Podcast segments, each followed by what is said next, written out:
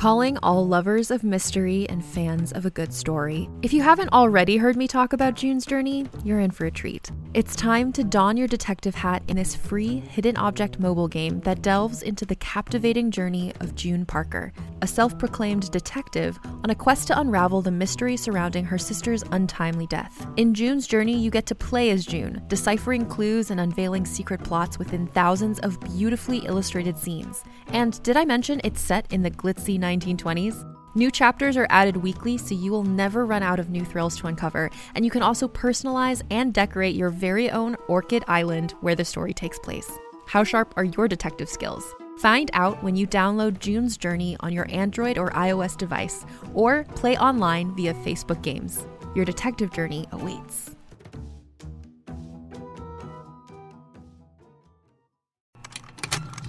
Contained herein are the heresies of Radolf Burntwine, erstwhile monk turned traveling medical investigator. Join me as I uncover the blasphemous truth of a plague ridden world that ours is not a loving God, and we are not its favored children.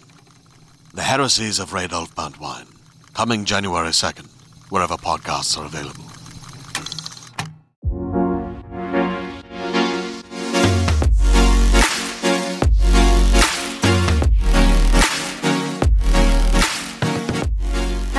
Everyone, and welcome to the One Woman Book Club podcast. I'm your host, Grace, and this is the podcast where we talk about everything book and author related, my current reads, and discuss a quarter of our monthly book club pick, which this month is Just the Nicest Couple by Mary Kubica.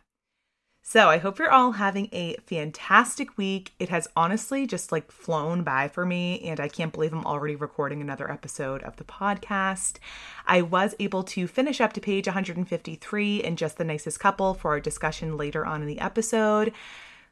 And let me tell you, it genuinely is getting very, very difficult to not just read the whole thing. Um, but like I had mentioned last week, I know that if I do just finish the whole thing, I will spoil something, even though I truly don't mean to. Um, so it's definitely for the best that I just stick to the schedule. So, like I said, I'm up to page 153 in the hardcover edition. That's where you should be if you are reading along in the book club.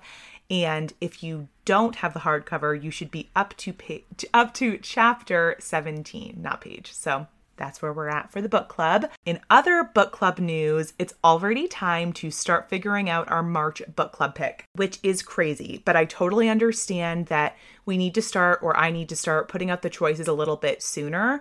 Um, I've gotten a few messages that people would like more time to be able to pick up the book so they can stay caught up with the podcast schedule. Again, completely understand that. I know a lot of you don't live very close to a bookstore, want to be able to get it secondhand or from your library, and a lot of newer books have hold of the library and everything like that. So I want to allow you all um, plenty of time. I'm thinking two weeks should be enough time, but please, please let me know if you'd like more time. At this point, it's giving you a little over two weeks to get the book and start, you know, getting caught up for the podcast because they all come out on Mondays. So this past Wednesday, I put out our monthly genre poll. Um, I chose a thriller, romance, historical fiction, and contemporary slash literary fiction. As I've mentioned, whatever genre wins that poll, I'll put two books of that genre into the four monthly book club choices for you to choose from. If that makes sense, that's a tongue twister. Um, it was honestly a close race this time. I was thinking that thriller honestly was going to win again. I just think that the majority of my followers and you guys really like thrillers. I'm of that mindset too. And it was really fun to discuss a thriller on the podcast. But I was really, really excited because it was a close race. Um, and after 24 hours, the results were 23% thriller. So that took the third spot. 16% chose contemporary slash literary fiction. So that came in last, which kind of surprised me. Um, 25% picked historical fiction, and 35% picked romance. So that means that I chose two romances to choose from out of the four books. So, as always, again, I'm recording this on a Friday. Today is Friday, February 10th. And just this morning, a couple hours ago, I released the four book club choices for March. So, at this point, as I'm recording, I can tell you what the choices are, but I don't know what the official pick is quite yet, but you will because you're listening to this on a Monday. So at this point, I leave my story up for 24 hours and I'll know tomorrow morning what the book club pick is for March. And you guys will too if you're following me at Grace's Reading Nook. And if you're just listening along, definitely go check my Instagram because the pick is already out. Make sure you can get your hands on it. But I can definitely tell you guys um, what I picked for the four choices and why I picked those. I'm not going to give full descriptions um, as I did that already on my Instagram when you had the chance to vote on Friday. So as you're listening to this, um, you honestly know more than me as I'm recording, which is kind of scary. But here are the choices and the vote percentages so far. The first book I chose was Georgie All Along by Kate Clayborn. This is one of our romance options, and this was a very, very popular book of the month choice this month. I also put out my top nine books of my to be read this week as a grid post on my Instagram, and I genuinely got so many comments saying I should read this one, and like so many messages also saying that I should. So people seem to be really liking this or at least really interested in it. That really just had me thinking that this should definitely be an option for you guys to choose from. And I was right because the percentage of this one right now is 33%. So that has 19 votes at this point, and it is in the lead. Um, so that one I knew it was gonna be a, a good good choice. I wasn't sure it was gonna win, but it's looking it's only been up for two hours, so everything could change. But right now that's the winner. The second romance pick that I chose was Lease on Love by Falon Ballard. This is our other romance pick this month, and one I've been wanting to read for a really long time. A lot of the reviews say it's very similar to like Beach Read and The Flat Share, which are books that were at least Beach Read. I haven't read The Flat Share, but Beach Read I absolutely loved. So I've been wanting to read it personally, and I do own it already, so I was excited about it. It definitely had some great reviews, also from, you know, Goodreads and my friends on Booksta, so I thought it would be a really good option. And at this point, it has 16%, which is nine votes so far. And that's actually in last, unfortunately. So, I mean, I was going to say go vote for it if you want it, but you can't because it's out on a Monday, but that's okay. Thriller option, I did want to include another thriller, like I said, because I'm having so much fun dissecting Local Woman Missing. So I picked um, All the Jan- Dangerous Things by Stacy Willingham. A Flicker in the Dark by Stacy Willingham was a fantastic thriller that I read last year. I know a lot of people did. And it was also nominated for Book of the Year on Book of the Month, which I thought was really cool. So I wanted to read her new one, All the Dangerous Things. I've heard amazing things. It has a really good score so far on Goodreads. So that one at this point has 26%, so 15 votes. So a lot of you are also thinking thriller at this point. Um, but Georgie All Along is still taking the cake. And lastly, I chose a historical fiction and I picked River Sing Me Home by Eleanor Shearer. I chose this in my book of the month last month and it was also GMA's book club pick for February. It just sounds so, so good. This was actually when I first posted this, it was neck and neck with Georgie All Along. Right now it has 26%, so 15 votes, so it's tied with All the Dangerous Things a lot of people are saying this book is so, so incredible. And it just seems like an overall emotional, really inspiring story. Um, this is my personal pick. This is what I'm hoping will win, but I would also be thrilled to read any of these. And even if Georgie All Along wins, very excited about it. So I am curious what won. Um, the poll will close, like I said, after my stories have been up for 24 hours. So on Saturday morning. But like I mentioned at this point many times, as you're listening to this, the book has already been chosen and announced on my Instagram. So go over to Grace's Reading Nook to check that out for yourself and see what we'll be reading in March. And here's a teaser if you've made it this far, which I hope you have. And a side note, guys, I have an incredibly exciting announcement to share at the end of this episode, so please stay tuned to the very end to hear what that is. The suspense of telling you guys is killing me. So let's talk about my current reads next. So this week I finished The Housemaid by Freida McFadden. I realized when I was editing last week that I said The Housewife by Freida McFadden, but it is The Housemaid. I have so many mixed thoughts on this. Uh, I'm like really frustrated about it, honestly, because I really, really, really enjoyed this book. I thought it was so good. I could not put it down. I was audibly gasping and being like, oh my God, no way. This is crazy.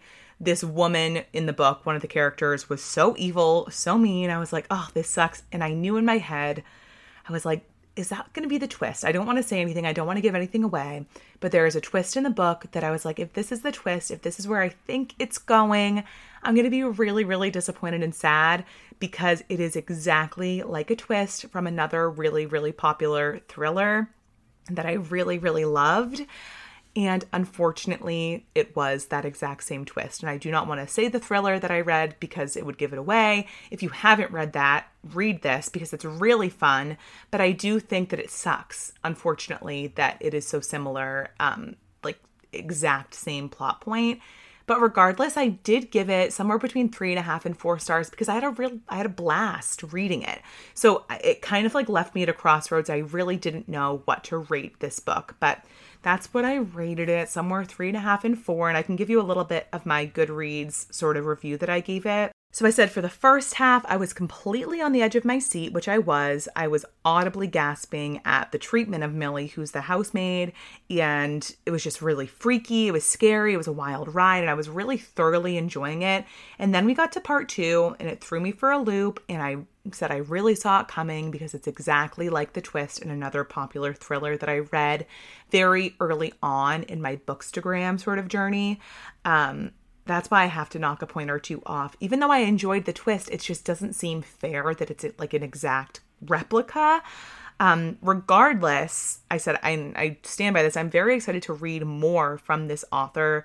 And on Goodreads, it says this is the housemaid number one, and the ending does kind of leave it open for a second one. So says it's a series. I already can't wait for the second. I'm curious to see where she goes with it and if she can make this into like a fresh new take on a thriller. So give it a try unless you're like me and you've read a book very similar. Message me. I also have a friend on Bookstagram, Books with Heath or Books by Heath, and she posted a really great review this week. It had very similar feelings. She was saying she was really enjoying it. Then all of a sudden she realized where the twist was going and she got really disappointed. So, eh, it's kind of like middle of the road for me and I'm currently about a little over halfway through with Memphis by Tara M. Stringfellow, and I'm really, really enjoying it. I have a few points I want to make, but I'm right in the middle. It's a beautifully written book. The scenery and the imagery that she uses as she's writing about Memphis and about these women living in Memphis and their stories, I am just fully, fully enthralled um, generational trauma, mother daughter relationships. There's a lot, a lot of terrible things going on, though. So definitely look up trigger warnings before reading this book. But it is really beautiful. Like the writing is incredible but it's already feeling like it's rushing a little bit for me. The book is really short, it's about 250 pages, and it's already feeling rushed. Like, I want to know more about each woman and her story and her husband, like these husbands and these stories that they're talking about. And I'm just, I feel like I'm not getting enough and things are moving way, way too fast. That's my biggest like flaw with it at this point. However, I'm really enjoying it and I can't put it down and I'm definitely hoping to read more today.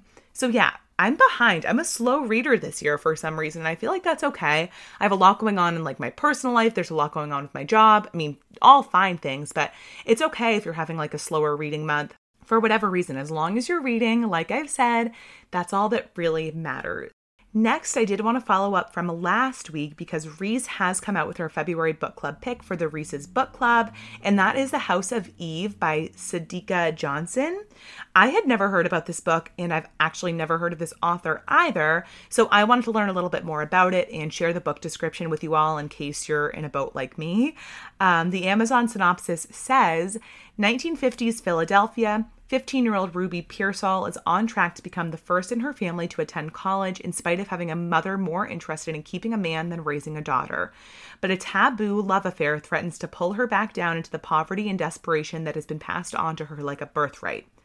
Eleanor Quarles arrives in Washington, D.C. with ambition and secrets. When she meets handsome William Pride at Howard University, they fall madly in love. But William hails from one of DC's elite wealthy black families, and his parents don't just let anyone into their fold. Eleanor hopes that a baby will make her finally feel at home in William's family and grant her the life she's been searching for, but having a baby and fitting in is easier said than done. With their stories colliding in the most unexpected of ways, Ruby and Eleanor will both make decisions that shape the trajectory of their lives. Whew, that is quite the synopsis. I feel like I just read a lot there. It's clearly historical fiction and it sounds like a very emotional, in depth read, so I might just have to pick it up It didn't like totally wow me with the synopsis, but it could be one I find at like Bull Moose or something that I want to pick up. As a side note, Ruby and Eleanor happen to be some of my favorite girls' names ever. My car's name is Ruby, and I love the name Eleanor for like a daughter's name, so that's a plus, honestly. And then one new release that I want to talk about that came out this week that I mentioned in my second episode is Secretly Yours by Tessa Bailey. That came out on February 7th. Um, I'm a huge fan of It Happened One Summer and Hook, Line, and Sinker, but I've yet to read another Tessa Bailey book. And from what I've heard on Bookstagram, the consensus is those two books, that Happened One Summer and Hook, Line, and Sinker, are amazing. But some of her other books are a little too cheesy, a little like too much steam, not enough plot. But I'm okay with a lot of steam. I haven't really read a lot of books that are like strictly steamy. So I wanted to read the synopsis here to see if I'd be interested or if you guys would be interested in getting it. I think I'll include reading the synopsis of some of the new releases that I talked about in that second episode as they come out throughout the year, just in case you guys want to add it to your cart on Amazon or get it from your library, anything like that. So, this is the synopsis directly from Goodreads. Hallie Welch fell hard for Julian Voss at 14 after they almost kissed in the dark vineyards of his family's winery. Now the prodigal hottie has returned to their small town. When Hallie is hired to revamp the gardens on the Voss estate, she wonders if she'll finally get that smooch. Oh, but the grumpy professor isn't the teenager she remembers, and their polar opposite personalities clash spectacularly. One wine fueled girls' night later, Hallie can't shake the sense that she did something reckless. And then she remembers the drunken secret admirer letter she left for Julian. It goes on a little further, but I feel like we have our tropes here. We have enemies to lovers, grumpy sunshine. You get the idea. Um, right now, it has a 3.79 on Goodreads out of 1,361 ratings. And overall, the reviews are pretty glowing from the people that did enjoy it. Um, I'm seeing here a lot of five stars and then like a lot of two stars for ones that didn't like it. So it might just be a, a you love it or you hate it sort of thing. And I don't know how I feel about that one, but sounds a little cheesy, but I could be I could be down for a little bit of steamy and cheesy. Um, it honestly seems like the perfect book for February and Valentine's Day, and I really have been looking for just a fun romance, like nothing too heavy. So I may just have to pick this up, honestly. Speaking of fun Valentine's Day reads, as you're listening to this, Valentine's Day is tomorrow, so happy Valentine's Day. And I wanted to share some of my favorite Valentine's Day book recommendations before we get into our Just the Nicest Couple discussion. As a lot of you know, I was on the Hub today last week talking about some of my favorite ideas for Valentine's and anti Valentine's Day reads, but today I wanted to share strictly some of my favorite romances to get everyone in the mood for love. If you have not read a book by Emily Henry, what are you doing? Go to your library, go to the store right now and pick one up so you can read it tomorrow. Beach Read by Emily Henry is a is my favorite of her three books that I've read. I know she has more, but her three most recent ones are Beach Read, People We Meet on Vacation, and Book Lovers. Beach Read 1000% takes the cake for me. It felt like a book I would have read in like middle school, high school that like got me into reading. I don't know about you guys, but back in again middle school, high school, back in my teenage years, I was addicted to reading fun romances. And it's this is like I don't know if this will make any sense to anyone, but the ISBN number on the back of the book like on the barcode, the ISBN number, it started with a 006 all of these romances that i really loved and so in my like 13 year old head i used to call them 006 books like if it had a 006 in the barcode at the top I would be buying it because I knew I was going to love it. It was like YA romance. I loved them. And so I read this one in 2021. And when I read it, I was like, oh my God, this like brings me back to my 006 books, but in the best way because it's obviously an adult book. It's not a YA but it was so good. It was like the elevated romance that I loved. I think Emily Henry has some of like the best witty banter out there. She's funny and it seems really realistic, and her men that she writes are so good. Gus from Beach Read is just my favorite. Please go read it if you haven't already. I feel like the vast majority of you have, but I just love it so much, especially for Valentine's Day. And I've already talked about this, but I am just so excited for Happy Place, her book coming out in April. I wish I had an arc of it, but I do not. I have not been sent one. That's okay. I am just dying to read it in April. I already talked about these, but I did want to mention them. It Happened One Summer and Hook, Line, and Sinker by Tessa Bailey. These are definitely the steamiest books that I've personally read. They are good. They are steamy. It's that grumpy sunshine sort of romance. It's these tough lobstermen or like fishermen guys. They're living in Seattle or right around Seattle in Washington. And they are just so attractive. I loved reading about them. And they're just like tough and manly. But these girls come and they like sweep them off their feet. It's super steamy. I've gotten a few of my friends to read them and they are so much fun. So love those. If you're looking for one that really doesn't have any steam that I can remember, I'm not sure if it did, but it has an amazing story. One True Loves by Taylor Jenkins Reid was one of my favorites last year. It was so good. So, this follows the story of a woman who she was dating, I believe, or were they married? Now I'm like forgetting. Hold on, let me look at this. I do you guys do that? I literally forget key plot points about books that I like really loved but that's okay. I feel like everyone does that, but I'm looking it up really fast before I give misinformation on here. Okay, they were married. So her name was Emma. She married her high school sweetheart, and he was a travel photographer. And they were married, they were doing well. And then his helicopter, he was out on a mission doing travel photography. His helicopter went down, and he was never heard from again. So you see Emma in the throes of like losing her husband and trying to start dating again. And she meets a new guy, and they get engaged, and she's really happily in love. It's been years. Then all of a sudden, she gets a call, and it's her husband, and he has been alive the whole time just like stranded. I truly never knew who I wanted Emma to end up with. I was rooting for both at different points, both guys. It was just so beautifully done and it really put you in her shoes and I can't even imagine having to make a choice like that. Like you were clearly in love with this guy whose, you know, helicopter went down and you assumed he was dead for years. So you struggled and you struggled to move on and you finally find a guy that you feel like you'd be happy moving on with and then your husband is found alive like wh- how do you even handle something like that? So if you haven't read that it's an incredible incredible romance and highly recommend. Doesn't have a lot of steam though if that's okay with you. Then i have two books to talk about that are honestly very similar and I talked about this before Love in Other Words by Christina Lauren and Every Summer After by Carley Fortune. These books are extremely similar. They have very similar plots, and many people were upset about that. And I totally understand it sucks when books have like very similar plots and, you know, one came out long after the other. However, I much preferred Every Summer After by Carley Fortune. I don't know why. I think it was the writing style, I think it was the characters. I loved Love in Other Words, and it's a cult favorite. And I would recommend reading both because I really thoroughly enjoyed both. But I would pick Every Summer After if you're looking for like a classic, like beach read. Oh my God, it was so, so, so good. I was rooting for the characters the whole time.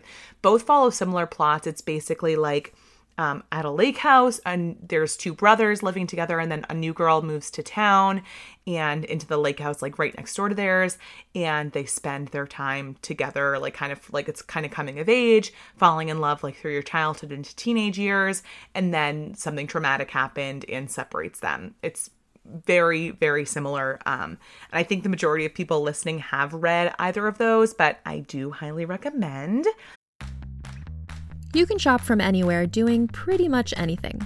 You might shop while working, eating, or even listening to this podcast. And however you shop, we all know and love the thrill of the hunt. But do you also know how to get the thrill of the best deals? Because Rakuten shoppers do. With Rakuten, they get the deals they love with the most savings and cash back. And you can get it too. Start getting cash back at your favorite stores like Sephora, Nike, and even Expedia if you're looking to get some travel in. And getting cash back doesn't mean you have to miss out on sales because those can just be stacked right on top. It's easy to use and based on a simple idea. Stores pay Rakuten for sending them shoppers, and Rakuten shares the money with you as cash back through PayPal or check. Download the free Rakuten app and never miss a deal or go to Rakuten.com to start getting the most bang for your buck. That's R A K U T E N.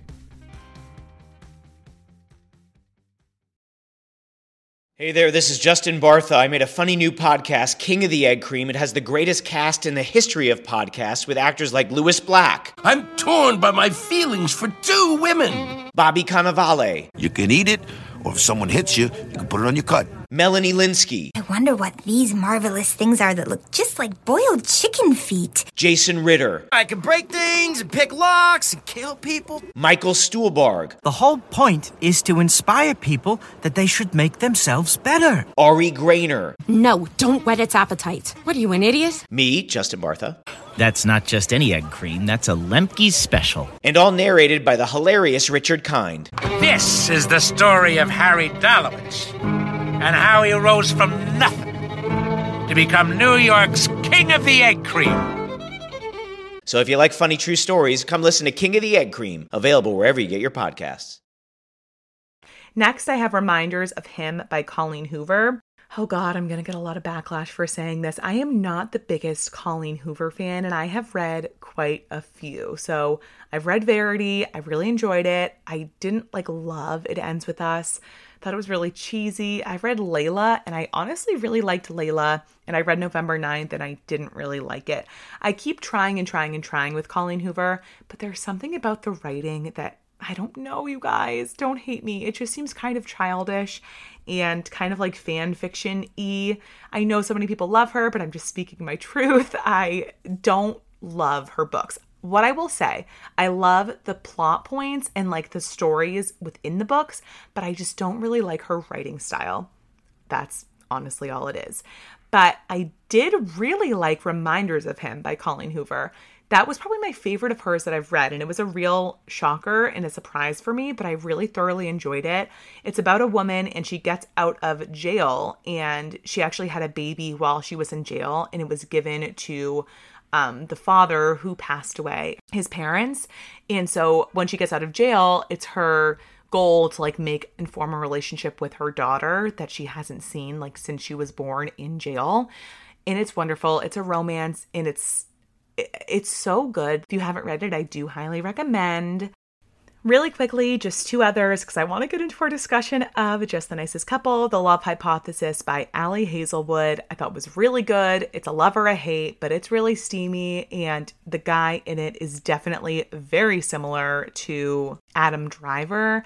And I wasn't a fan of Adam Driver until I like looks wise, I love his acting, but I didn't find him attractive until I read this book and it literally the synopsis of him was Adam Driver and I started picturing him in the role in the book, which I do for like everything and I was like, "Oh wait, he's really attractive." And then I learned that she actually like started out as like a fan fiction book about Adam Driver, I'm pretty sure, correct me if I'm wrong. And then of course, I've already talked about this, but 7 Days in June by Tia Williams.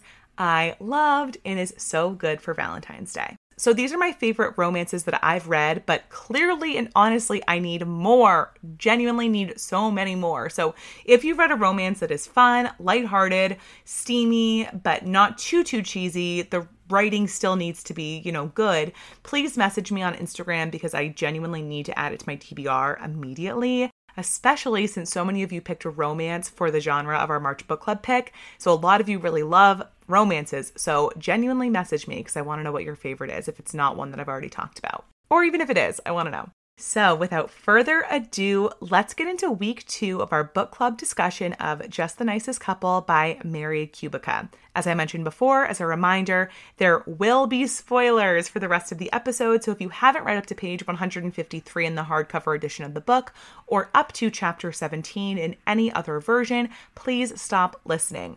Or if you don't care if you get it spoiled, listen on. I don't care. I cannot stop you. Um, like I mentioned before, this is a little wonky because this book doesn't have chapter numbers, but if you count out each individual POV, you should have read or listened up to chapter 17. As always, let's get into my personal notes to start, and then we'll discuss some of the poll questions and messages I've been getting from all of you this week. And I got way more this week, so thank you all so much for participating. So, first and foremost, I am a sucker for when the author puts the title of the book into the book. Is anyone else like that? The same thing goes for like the title of a movie and when that ends up in the dialogue of the movie. I just always eat it up and I love it and I always look out for it. So it happened for us on page 81 when Nina was thinking and she thought, People say nice things about Christian and Lily all the time. People think they're just the nicest couple. So I found that very interesting. She didn't say she thinks they're just the nicest couple. She said people think they're just the nicest couple. that made my brain go crazy. And I know, like, okay, I want to say something really fast. It's a thriller, and I have to talk about things about it on the podcast. So I literally have my detective hat on the whole time I'm reading, and I'm genuinely overanalyzing things so much. Clearly, like, there's going to be a twist, but it's not going to be like crazy. I, I don't know. and I've seen people post their full reviews of it, and there really is a good twist that people say. And I'm, I don't know if I've said it yet, but I truly am dissecting every word in this dialogue. And I, I don't know if you guys are getting annoyed with that, but that's just what I'm doing. But I did find it interesting that she said people think they're just the nicest couple, not she thinks. So, does she know that they're not the nicest couple? Did she see Lily attack Jake in the woods after he tried to assault her? Did she kill Jake? Did she save Jake? And this is all actually an elaborate plan to frame Christian and Lily, even though we're hearing her thoughts. I just have so, so many questions. Okay, so we're going to start out in chapter eight. A lot happened. And like I did last week, let me know if you'd like me to do something different. But I took notes on every single chapter as I read it. So I'm just going to go through those notes and what I had to say about each chapter. So, like I said, a lot happened. Jake still isn't home, and we got a lot of interactions with Ryan Schroeder, one of Nina and Lily's fellow teachers. Okay, why did he have two coffees? Why did he bring one for Pam? Why was he buttering her up? And also, I'm so frustrated. Why are we not getting the student teacher's name? Someone brought that up for me to talk about last week, and it happened again with these chapters, but like even more egregiously. It was insane. Like it was always like, and then the student teacher left the room. The student teacher was still there. I was like, just say his name. Is it like Paul? Like I don't, I don't get it. Like just say Paul, my student teacher, like the first time. So it has to mean something. I can't be sure what it means, but it has to mean something. I personally, and I should have asked this as a question, my friend and I were talking about it.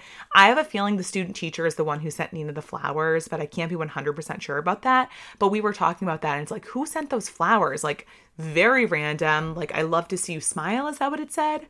I think I talk about that later, but something's going on with Ryan and with the student teacher.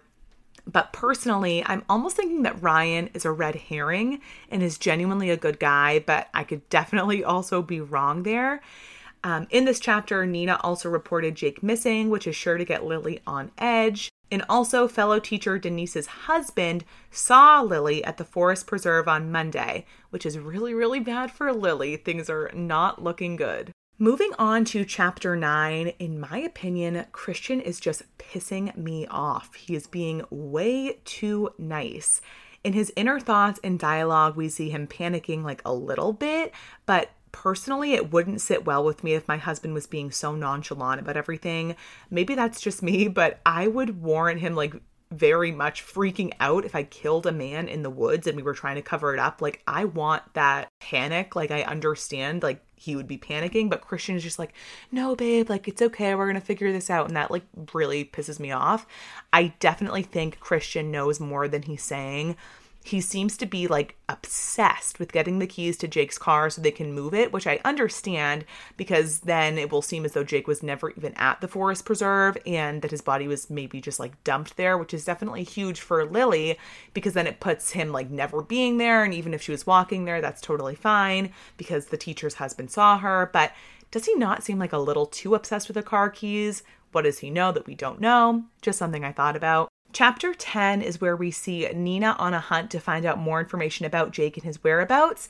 At the hospital, we learn from his colleagues that Jake left randomly in the middle of the day to run an errand, and they said it wasn't totally unusual, but I think it is. Like, that's very strange. Like, Nina thinks it's kind of odd behavior from him, and she had never heard from him that he left in the middle of the day. So it almost seemed like a secretive thing that only his coworkers knew. But if it wasn't unusual for him to leave, according to his coworkers, was he going to meet Lily at the Forest Preserve often during the middle of the day? Just something to think about. Obviously, he wouldn't tell Nina if he was going to do that. Lily obviously wouldn't tell Christian that, and he could just tell his coworkers, "Yep, I have a one o'clock appointment somewhere else." So, just something to think about. Personally, I also thought Dr. Cadell, one of the doctors that Nina was talking to, seemed a bit too nosy and kept talking over the nurse Trisha. Like she didn't want Trisha to say certain things. That was just the vibe that I got. Other questions to throw out there that I wrote down. Could Dr. Cadell be having an affair with Jake? Was the student teacher or Ryan the one in the prologue in the woods? I don't know why I wanted to put that there, but I did. Um, at the end of this chapter, Nina is still left with no answers, and she saw Lily leaving her classroom, which we know she was looking for the key in there, and she didn't really catch her, but she did see her leaving the classroom. Chapter 11, we find out that Lily didn't find the key in the classroom, and at this point, I was genuinely getting nervous about them covering all of it up. I was really starting to feel the tension, which was really fun. And finally, we get some emotion from Christian. He's very clearly on edge here, and he has every reason to be, obviously. I do get the vibe personally that he's been harboring resentment towards Jake for a while and just never liked the guy. Um, we get flashbacks to when they would have dinner together at their dinner parties, and he just kind of seemed intimidated by Jake's wealth. And Jake just seemed like a shitty guy. Like, the more we learn about Jake, I'm like, Jake sucks. Like, Nina didn't even seem to be that in love with him, which I'll get into, but that's just a whole other side note. Chapter 12. Oh god, we find out Nina's mom is staying with her at the house, so she is in the house with Christian. This was so wild and so freaky. It is very strange, this is where I'm going to talk about it, how weird Jake is about Nina spending time with her mother. Like, he's either just an asshole or something weird is going on here. I don't know why he would feel so so so wrong about Nina just like spending time with her mother who was sick. And I think I mentioned this in last week's episode but it didn't really sit right with me. Like he seems obviously very controlling of her time which is a classic trope we get in these books but usually it's like with friends not with family. Like he could very easily go over to Nina's mom's house with Nina for dinner. Um so I just found that kind of strange it was interesting too and good that Lily had the perfect out at breakfast by telling Nina she was pregnant, and that's why she was acting weird and had to spend so much time in the bathroom. Um, I just found it also very strange that Nina was saying she could trust Lily, and Lily was like, You can trust me. So bad. Trust no one. This book is crazy. Chapter 13 was such a tense chapter. I was like, what did Christian drop drop on the floor when he grabbed the key fob? Did Nina's mom see him?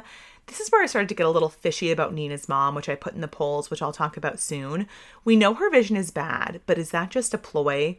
Like, did Jake know that Nina's mom was faking her illness and that's why he hated her? That's something to think about. Jake's a doctor and a surgeon. Does he know Nina's mom actually isn't blind? Um, so that was just a side note that I had written, written down and thought about. And will Nina find out that Christian was in the house? I think she will, but at this point, I have not gotten there. Chapter 14 blew my mind because I don't know why I didn't think of this, but I never thought the mom would think it was actually Jake in the house. But of course, she did, obviously, for trusting the mom. I'm not fully trusting the mom personally, but with her eyesight, if it actually is bad, it very much could be clearly, like, why would you think it was Christian? She doesn't even know who Christian is. Of course, she would think it was Jake going home to get something from his office, which she did. This clearly works in Christian's favor. Unless unless Nina is actually able to get good camera footage from a neighbor, she would never know that Christian was actually in her house. And now she's like devastated because she's like, well, not devastated. I, I, guess it's good if she actually think Jake thinks Jake was in the house because at least he's not dead. But then she's like, well, why is he just not answering me and not going to work? Like that's really crazy. I again, I'm really not fully convinced that Nina's mom doesn't know more and that she's not lying about her eyesight being bad. That's just something that I'm thinking about. In chapter 15, Christian was really starting to freak me out. His internal dialogue was so strange versus what he was saying to Lily. And it felt like to me, this chapter, it really came out that he was 100% hiding something. And I started to suspect him more than Lily. Is he playing mind games with her? That was something I was thinking about. And he was so quick to think about how he would kill Nina to get her out of the picture.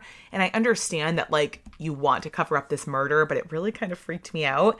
Um, at the end of this chapter, they did get Jake's car and they drove it to a budget motel, which is huge for them. They're off the hook at this point. Lily and Christian are feeling really, really good. Chapter 16 was the last chapter we read. And let me just say, Guys, it was so hard to stop here. I know I said it before, but it was genuinely so, so difficult. What the hell was up with that person driving with the headlights on while Nina was on the walk? Could be red herring. I think we were meant to think it was Christian driving Jake's car, but it wasn't. Obviously, it was just this random woman looking for a street. But something to keep in mind like, those little side characters always come back in books like this. and you can be like, oh my God, that was so crazy. It was actually this woman in the car. So just something to think about.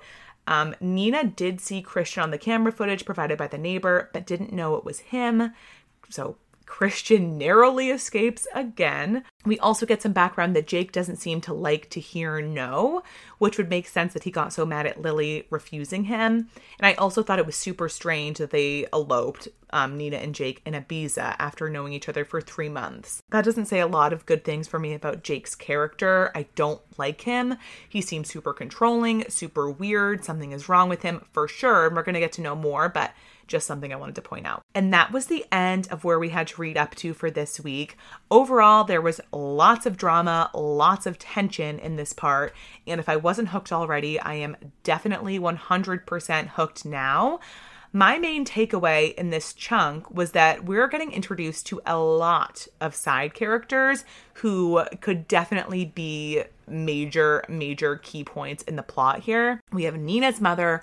We have whoever the hell the student teacher is. We're not getting his name. We have Damien and Anna, who are now pregnant. We have Ryan Schroeder. We have the woman driving with no headlights. I think all of these people are people to watch and to keep in our minds, but especially for me, I'm looking at the student teacher and Ryan. Also, Lily was my main suspect before reading this chunk, but now, honestly, I'm more weary of Christian. He seems like a manipulator, and like my friend on Instagram said last week, never trust the husband. And at that point, she said she was about halfway through the book, and now I totally understand why she was saying that because I'm just not trusting Christian or Jake at this point. I also don't know if we can fully trust Nina. Like, did she kill him in the woods and is going to blame Lily fully? I know we're getting her thoughts, but is that like a possibility of something that could happen?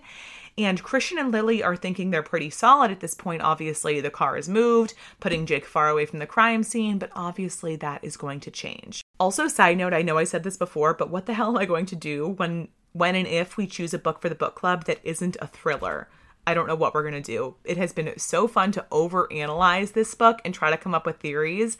And I guess I can do that with other genres, but thrillers and mystery and horror is just so fun for podcasting and it's just really fun. I'm learning. Now, I want to get into your thoughts that you've sent me throughout the week. Remember, if you aren't already, to be following me on Instagram at Grace's Reading Nook, where I have poll questions throughout the week leading up to me recording the podcast, which is typically on a Friday. And you are more than encouraged to send me random messages as you read. Please do. I want all the theories and thoughts so I can share them with everyone on the podcast. The first thing I want to say I got a message from someone immediately, pretty much on Monday, I think, after the podcast went out that let me know that in the audiobook version of Just the Nicest Couple, the prologue is narrated by a male. I don't know why I'm so hung up on the prologue, but I feel like it's the key to a lot of the mystery here. So, this was huge information. This could be the student teacher, it could be Ryan Schroeder, it could be Christian, it could be Jake. I just thought that was really interesting because obviously they're going to go back and forth with the points of view. Clearly, there's going to be a male reading Christian's and a woman reading Nina's. But I just found it interesting. The prologue like remains anonymous who it's actually written by, but the fact that it's narrated by a male is huge, huge, huge information. Wednesday was my big day for polls this week, and I put out a bunch and got so many great responses. So thank you so much to everyone who participated. It was so much fun to see your responses. The first question I asked was Who are you trusting the least out of these side characters? Ryan Schroeder, Dr. Cadell, Nina's mom, and the student teacher. 77% of you said Ryan Schroeder, which I completely understand. That's who I'm looking at too. Something fishy is 1000% going on with him. He's not in it enough to be like a main character, but he's being mentioned enough that if something was up with him and you're not like a huge thriller person, when you found out that twist, you'd be like, oh, Ryan, like he seemed so nice. He's too nice and too helpful. 3% of you said Dr. Cadell, which I get. I don't know. I just, I had to include her.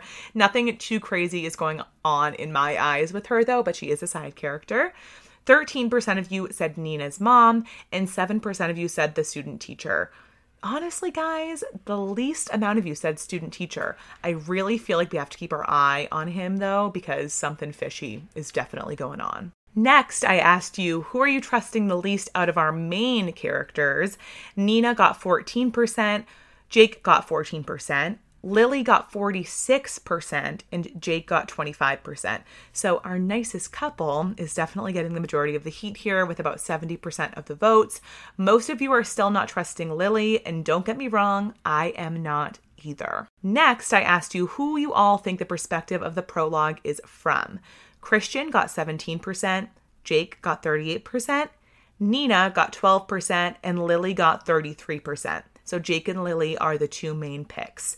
Many of my friends are reading along with me, so we've been talking about this a lot, and we're getting more and more convinced, honestly, that it was from Jake's perspective, which would be crazy. Like, it's from his perspective before Lily murdered him, and we think he got away, potentially. And we can't forget, again, like I just mentioned, that the audiobook narration, the prologue is narrated by a male. I think that's a really good key piece of information. So thank you so much for mentioning that. Next, I have sort of a silly question, but one I can't get out of my mind if you haven't if you can't figure that out. And I guess by the results, I'm not fully alone. Um, I asked, Do you think Nina's mom actually has trouble with her eyesight? 52% of you said yes, and 48% of you said no. I like the sleuths on my side here. Something seems fishy with how much Jake hated Nina's mom. Were they in on this together somehow? Did he know that she was faking her, you know, injuries? Anything like that? I am just very curious. Then I asked you all to submit some thoughts and questions, and I did get quite a few. Someone said they audibly gasped when they found out that Christian wasn't alone in the house, and same.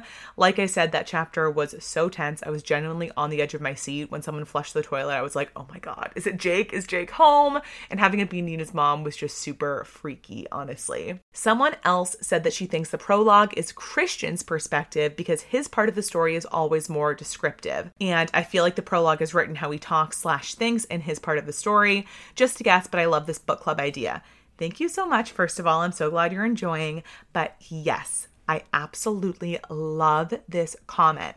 In my first discussion episode, I talked about how once we got to Nina's perspective, the writing seemed incredibly choppy and short, and just the writing seemed very, very different. And Christian's perspective is always way more fluid and descriptive.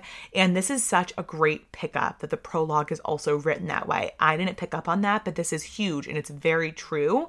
I love the idea that Christian followed Lily to the woods, saw her and Jake kiss, and maybe didn't know the full story of what happened, saw Lily hit him a few times and run away. Then he had to finish the job by killing him and then running away himself. And I think that is definitely plausible because we're not getting enough of Christian's like inner confusion, just more about him needing to cover this up. So that's just something to think about. Lastly, we had a comment that she thinks Christian saw Jake attack Lily and killed him, which is something we just talked about. Totally agree. I can see that or Nina saw it and killed him, which I think could also be very plausible. Could totally be the case there. I also like the Nina idea that she killed for her friend.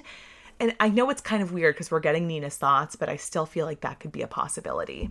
And lastly, if you've made it this far, congratulations because you've made it to the exciting announcement, you guys. So if you have made it this far, screenshot your screen and share your excitement for what I'm about to tell you on Instagram and tag me because, guys, I am genuinely freaking out. So recently I shared that I was reading Just the Nicest Couple for our book club on the Hub today in Boston, which thank you guys all so much for your kind comments. So many of you came to my Instagram to congratulate me on that, which is so, so sweet. Mary Kubica reshared my post about, you know, sharing that I'm reading Just the Nicest Couple for the book club and commented that she was so happy we were reading it and she started following me and I followed her back, obviously.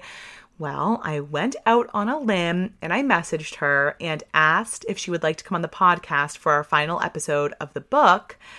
And she said yes. Guys, I am genuinely freaking out. I like don't even know what to say. I've been a Mary Kubica fan for so long, and this is just such exciting news. I could literally scream, but I won't for headphone users. Um, so we have a date and time set to record, and our final episode will be on February 27th for Just the Nicest Couple. And during that, you'll be hearing a short interview with Mary Kubica right here on the One Woman Book Club. Truly, never in my wildest dreams would I think I could get Mary Kubica of all authors to come on for our first book club discussion. And I am just so thankful to this community for making my dreams come true every single day. So, thank you. So, next week and the following week, I'll be putting up prompts on my Instagram at Grace's Reading Nook for all of you to put in your questions you have for Mary about her writing, how she wrote this book and her other books, and of course, and most importantly, questions about Just the Nicest Couple. And I'll be featuring as many as I can in our conversation. Additionally, on that final episode, I'm going to have my friend Noelle on to talk about what we thought about the book, and we can kind of like banter a little bit about that. And I'll briefly, br- very briefly, be having that first conversation about my current reads and author news, but it's mostly going to be deep diving with Noelle and, of course, with Mary Kubica. It's a dream. Screenshot this podcast if you're listening right now, share it on your Instagram, and tag me at Grace's Reading Nook and let me know how excited you are to hear directly from Mary Kubica about this book because I am freaking out. And that is all I have for today. Thank you all so, so much for listening. And as always, be sure to follow me at Grace's Reading Nook so you can stay up to date on all the book club news and be involved in our polls and questions that I have going about our book club pick throughout the week. Thank you all so much for listening, and I'll talk to you again in our next episode. Bye.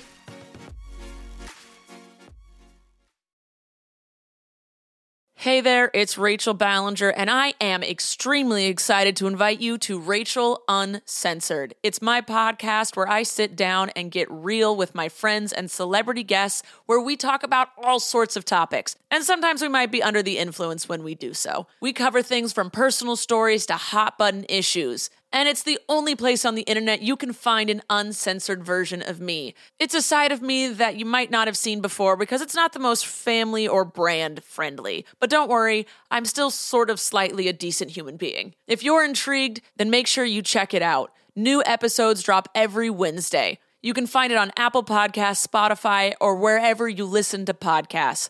Trust me, you won't want to miss out on the fun and candid conversations we have here on Rachel Uncensored.